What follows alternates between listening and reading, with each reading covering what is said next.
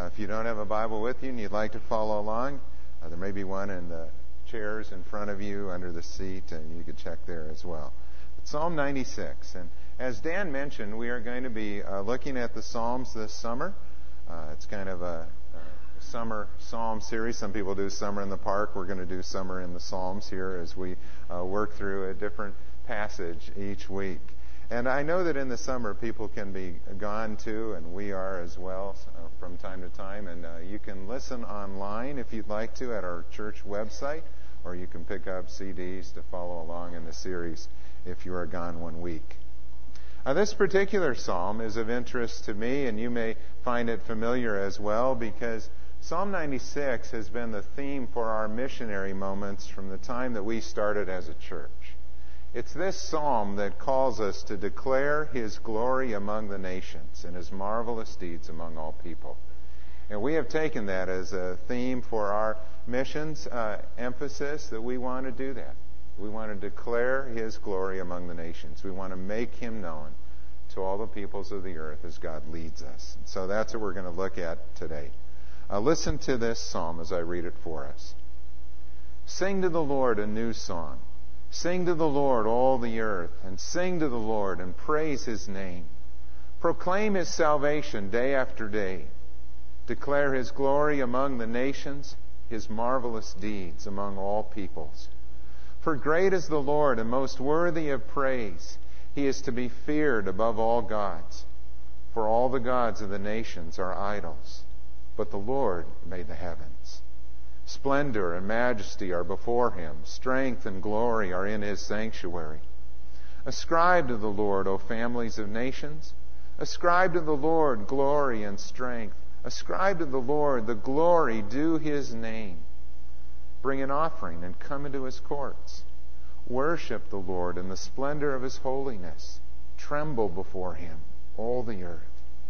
Say among the nations, the Lord reigns.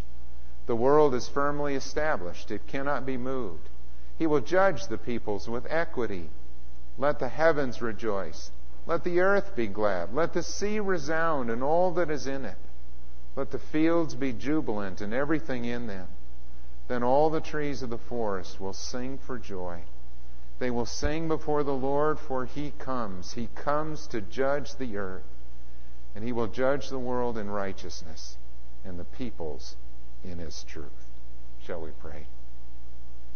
Father, we thank you for this psalm written so long ago that speaks about you as our God and our King. The one that we worship and serve, the one who rules over the nations today, the one who is sovereign over all that happens in our world and in our life. And you are a good God, a just and holy and righteous God.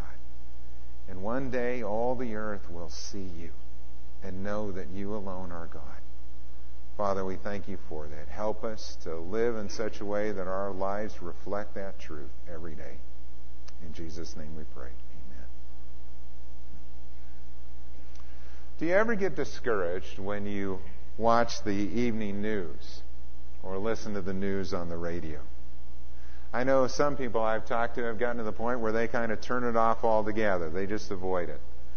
Because it's not just the news of wars that we hear about or fighting or conflict in our world. We hear about environmental disasters. We hear about kidnappings or abductions. We hear about problems with illnesses or medical issues. We hear about rising gas prices and things that are going on all over the world. I like what David Wells said about that. He said, you know, man was never made to be omniscient. We weren't made to know all of those things because we can't quite handle all of that, can we? We're more limited. We have our own concerns in our community, with our family, with the people that we know that weigh on our heart as well. And so there are times when we look at what's going on in our world and we just feel overwhelmed. And we wonder, will it ever change? You know, will we ever have peace in our world? Well, the answer of this psalm is yes, we will there is hope for the world. And we wait for that day when all the nations will know that God alone is our King. We believe that David wrote this psalm to celebrate the uh, coming of the ark into Jerusalem for the very first time. Uh, they were bringing the ark from the home of Obed Edom into Jerusalem. This was before the temple had been built, when David instructed that it should be brought into the city. A tent had been set up. Uh, the whole story is told in 1 Chronicles 15 and 16, and this psalm is used there. And David was so excited about the Lord's coming into Jerusalem and the ark being brought in that he danced before the Lord. He rejoiced in this because he understood that the ark was a symbol of the King of all kings coming into the city of Jerusalem. And he wrote this psalm as a call to all the nations to praise the Lord as our God and King. It is all about the King. And you'll see that in the outline that we're going to use this morning. It's an outline that I've taken from Derek Kidner in his Tyndale Old Testament commentary series. This psalm is about the king's glory, and we see that in verses 1 to 6. And the psalmist calls us here to sing to the Lord a new song. Sing to the Lord, all the earth. Sing to the Lord and praise his name. God delights in our singing. He delights in our worship of him, and the fact that it is repeated three times is done for emphasis. In Hebrew, that's the way of expressing a superlative, like this is the most important thing that we are to do in our worship is to come and to lift Him up and to sing His praise. And it calls us here to sing to the Lord a new song. It doesn't mean that God doesn't like old songs too. He likes it when we tell of His glory and the things that He has done in the past. And You'll see that in the Psalms where they recount his events through Moses and the Exodus, or go back to the time of Abraham. But when he says, Sing to the Lord a new song, it is a reminder that we are to tell of what God is doing today. What's he doing in your life? What are you learning from him? How have you seen him at work in your world, in answering prayer or moving among the people that you are concerned about? God rejoices in that. The Bible tells us that God inhabits the praise of his people. He dwells among us when we come together and when we worship him. One day, the Bible tells us that God will also rejoice and sing over us. To me, that is one of the most remarkable thoughts in Scripture. In Zephaniah 3:17 it says the Lord your God is with you and he is mighty to save and he will take great delight in you. He will quiet you with his love and he will rejoice over you with singing. I love to hear a good soloist sing with clarity in their voice and just how it expresses um, just wonderful praise to God. But I can't imagine hardly what it's going to be like when the Father sings to us.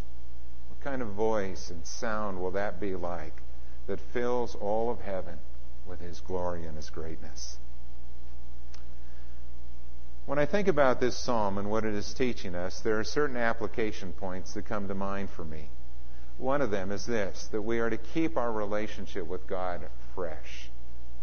We aren't to live in the past. Memories are great of what God has done in our life in the past, and they are an encouragement to us. But it's important for us to stay current and fresh in our relationship with God. That's why we need to be in the Word. That's why we need to be using our gifts in ministry and praying and seeing God at work in our life. All of those are important ways that we keep our relationship with Him fresh. So that when we come to worship on Sunday, there is that sense of joy in our heart and we're delighted in what God has been doing in our life. A couple of weeks ago, I was at the men's retreat, and that was just a wonderful time for those of us that were able to gather there. Um, the team that worked on planning for it, Pastor Ron and Ron Backus, Kevin Spading, and others I know were involved in that, they did a great job setting it up and kind of laying out a time where there was some structure and a lot of free time. The speaker was good. He challenged us to be men of God and to be good husbands and fathers.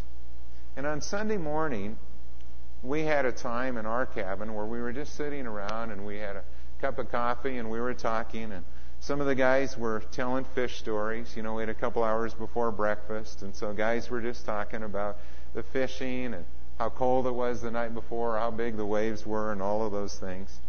And then I asked them the question. I said, Well, what do you think about what the speaker has been sharing this weekend? And one by one, the men started to open up. And some of the guys shared, you know, I didn't grow up in a Christian home. I didn't have a dad that was a good role model for me, and I'm struggling with how to do this. And other guys who had worked through that issue began to share what God had done in their heart. And what you saw was people who were maybe just a couple steps ahead in the journey, talking to somebody else who was struggling and asking questions, and guys were just being honest, talking from their heart. It was a wonderful time when God showed up and worked in the lives of those who were there, and we, know we all knew it. And I said to those men, I said, you know, this is one of the values of a retreat like this. Because where else do we actually take the time to sit down and talk? Where else do you have a couple hours to just kind of talk about what's going on in your life and what you're feeling? We don't do that. We come on Sunday morning, you know, and we come to worship when we meet in this corporate way, and there's not a time in this setting for us to talk personally. And sometimes people come on Sunday morning and they look at everybody else and they go like, everybody else has got their life together. And I feel like I got this big pain or I'm hurting here. When the truth is that all of us have issues and things we're working on. And we all have stories too. Stories of what God has done and how we have changed and grown through the years. And we need to share those. And in that heart to heart kind of connection, there were men who understood that there were other men who know exactly what they're going through. And we are here for you. We're here for one another.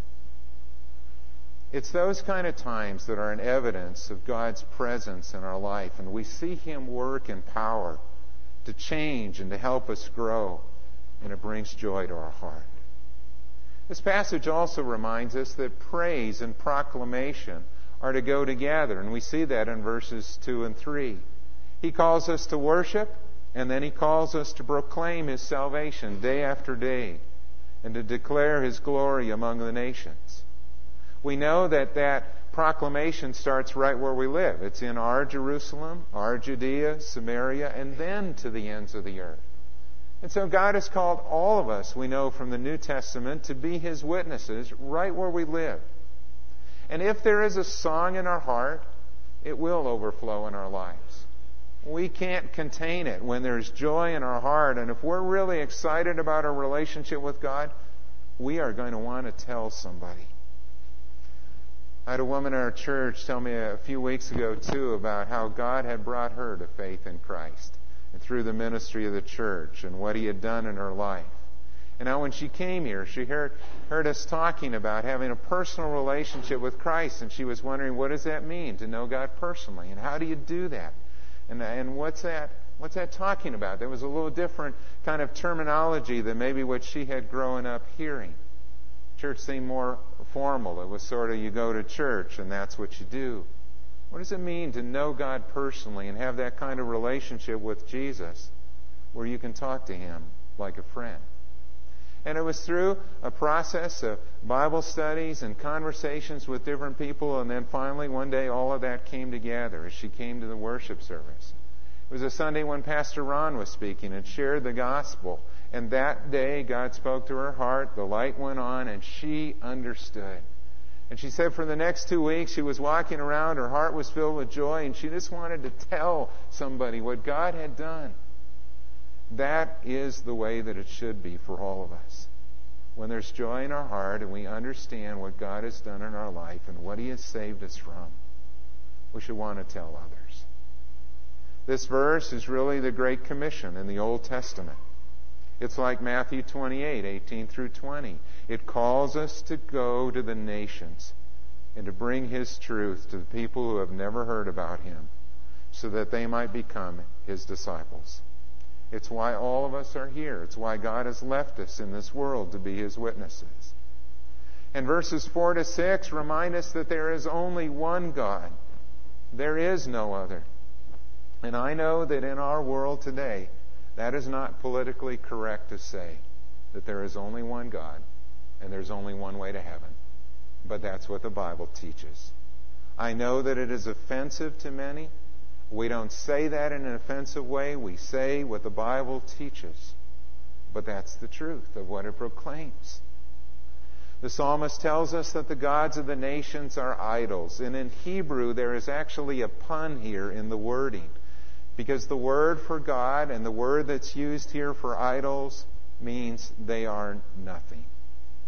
The gods Elohim are nothing, Elohim. But the Lord made the heavens.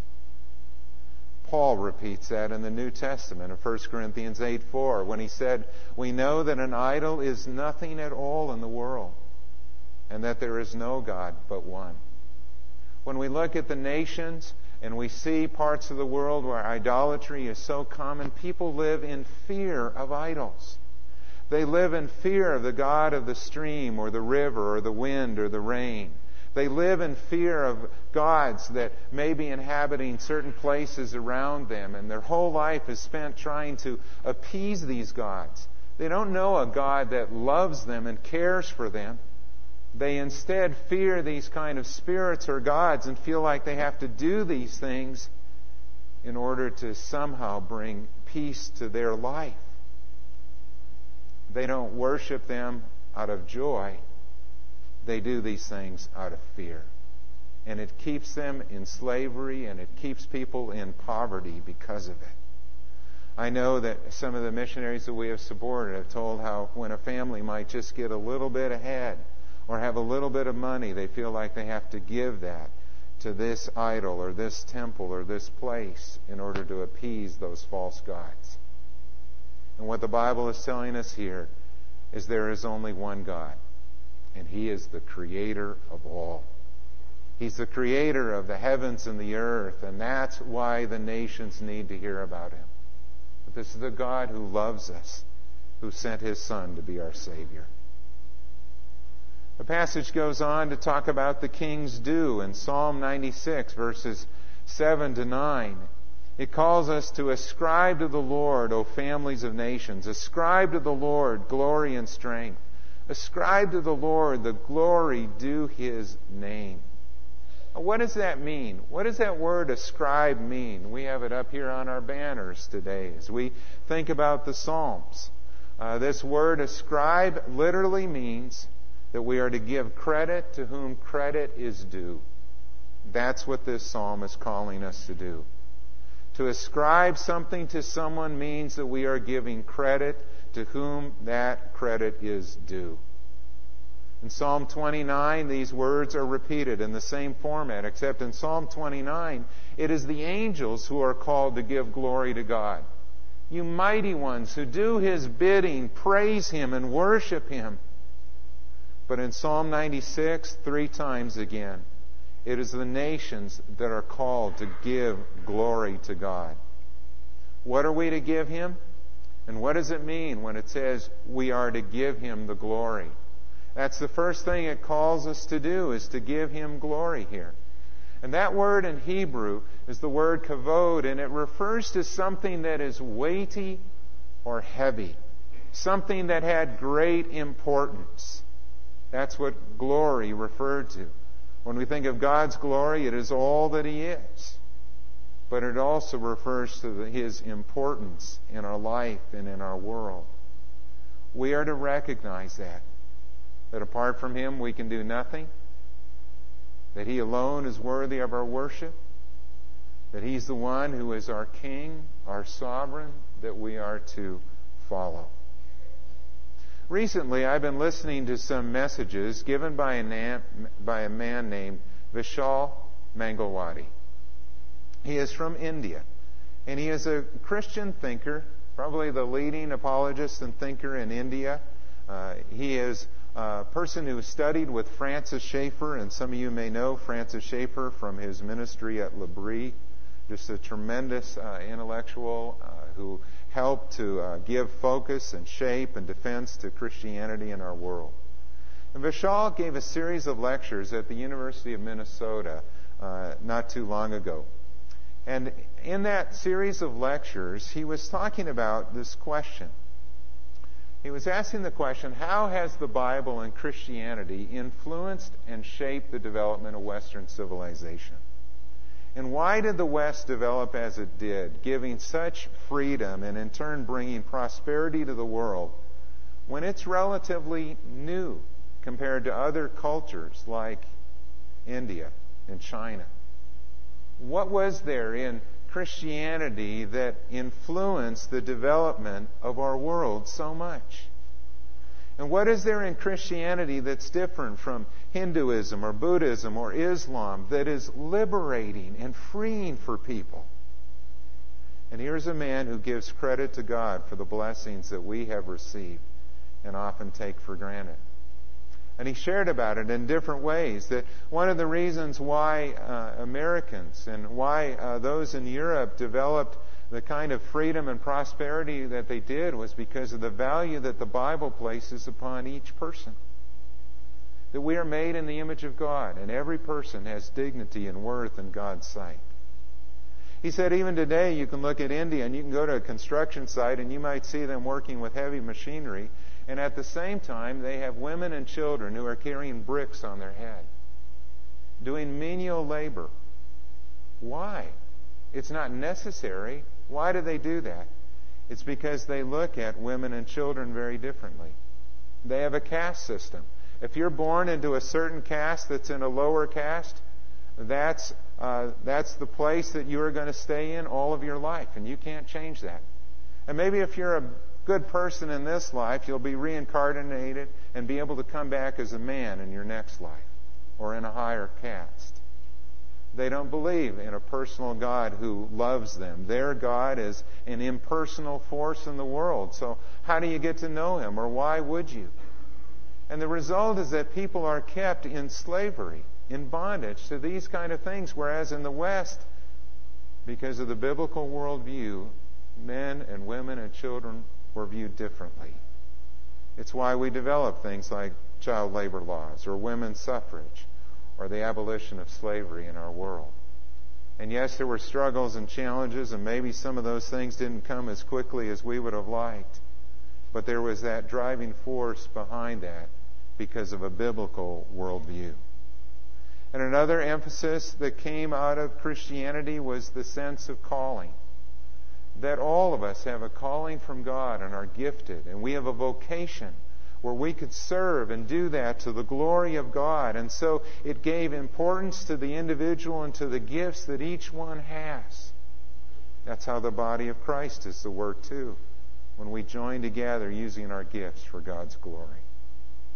And so we come, and here is a man who recognizes that our world was shaped and given those freedoms by the hand of God.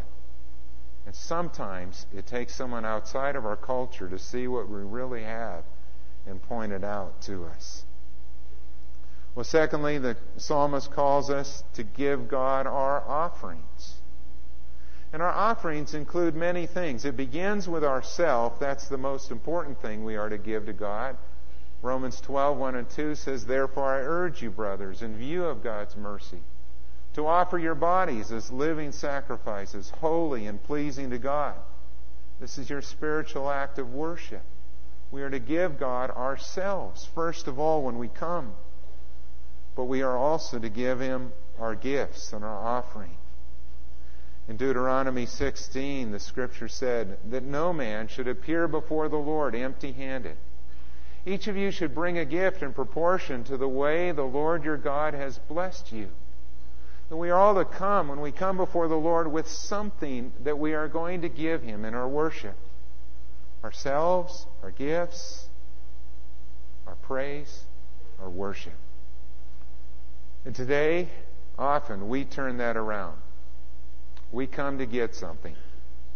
We come on a Sunday morning uh, expecting to receive maybe teaching or knowledge, something that we can take away.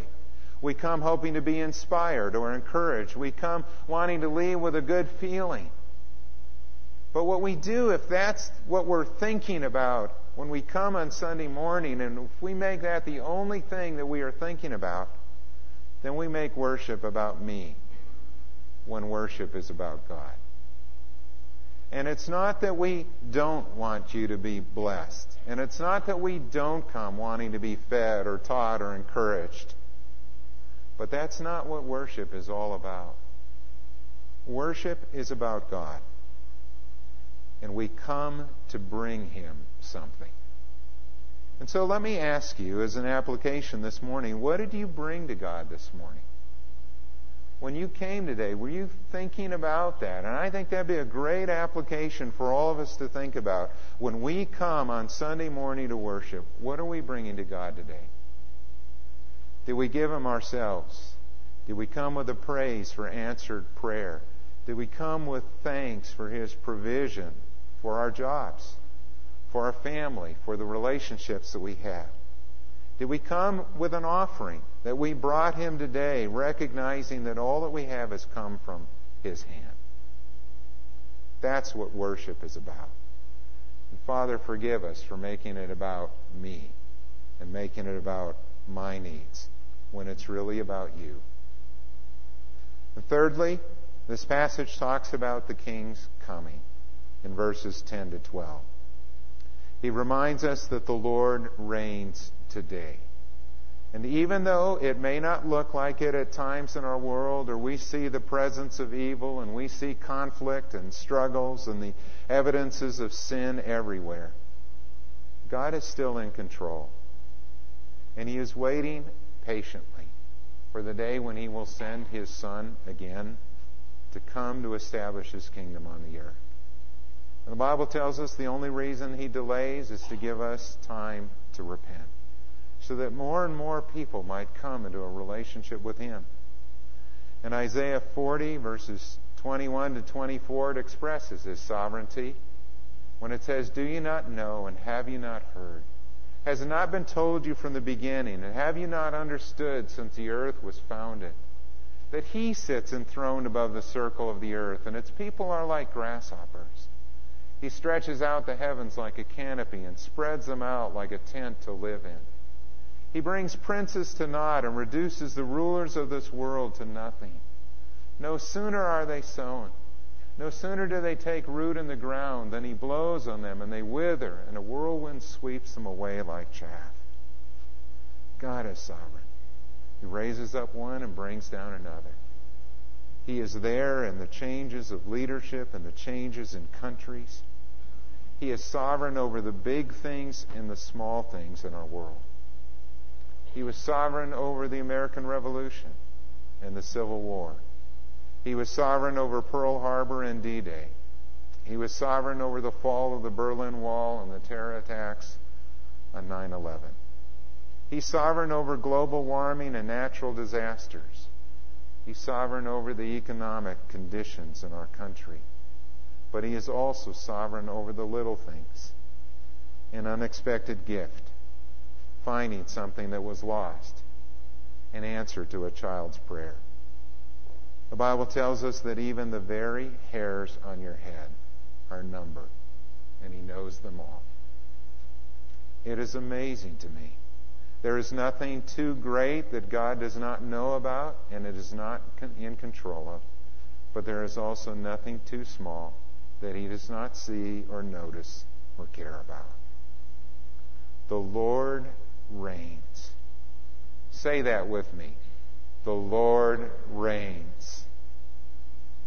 That is intended to give us comfort in our heart.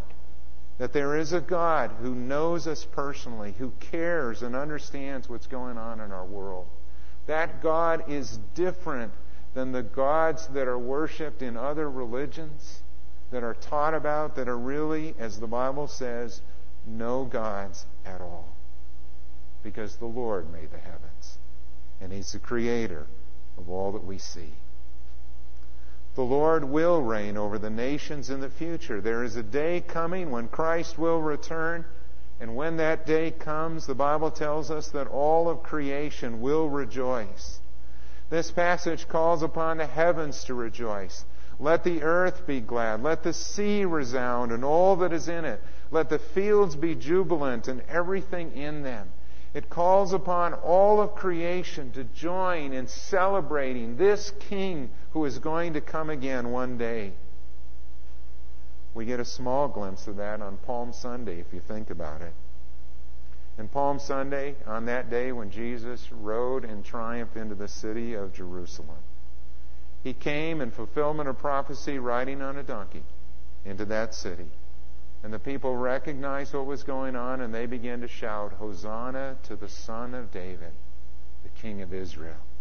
And even the children cried out their praise. And the religious leaders, the Pharisees, did not like that. They were angry. They rebuked Jesus and they said to Jesus, Teacher, rebuke your disciples. And what did Jesus say? He replied and he said, I tell you that if they keep quiet, the stones will cry out. There's a day coming when all of creation will rejoice when the King returns. Romans 8, 19 through 22. In that passage, Paul tells us that all creation waits in eager expectation for the return of the King and the day when the sons of God will be revealed. For on that day, creation itself will be set free from its bondage to decay as a result of sin. And this world that is very beautiful indeed will even be more beautiful when God makes all things new. He tells us here that the Lord will rule. He will rule the world in fairness. That's what equity means. He will rule in righteousness. He will do the right thing. And he will rule in truth, having full knowledge of everything that is going on. It won't be like judges today who are given sometimes just partial knowledge and have to make assumptions or rule based on the limited information that they know. No, here will be a king who knows everything. A king who does what is right always. And a king who is fair and impartial. Isaiah 2, verse 4 says, He will judge between the nations and settle disputes for many peoples. And they will beat their swords into plowshares and their spears into pruning hooks and nation will not take up sword against nation, nor will they train for war any more. Imagine that day. Wow. What a great day that will be. May it come soon. The Bible tells us the Lord reigns. Let us give him our worship.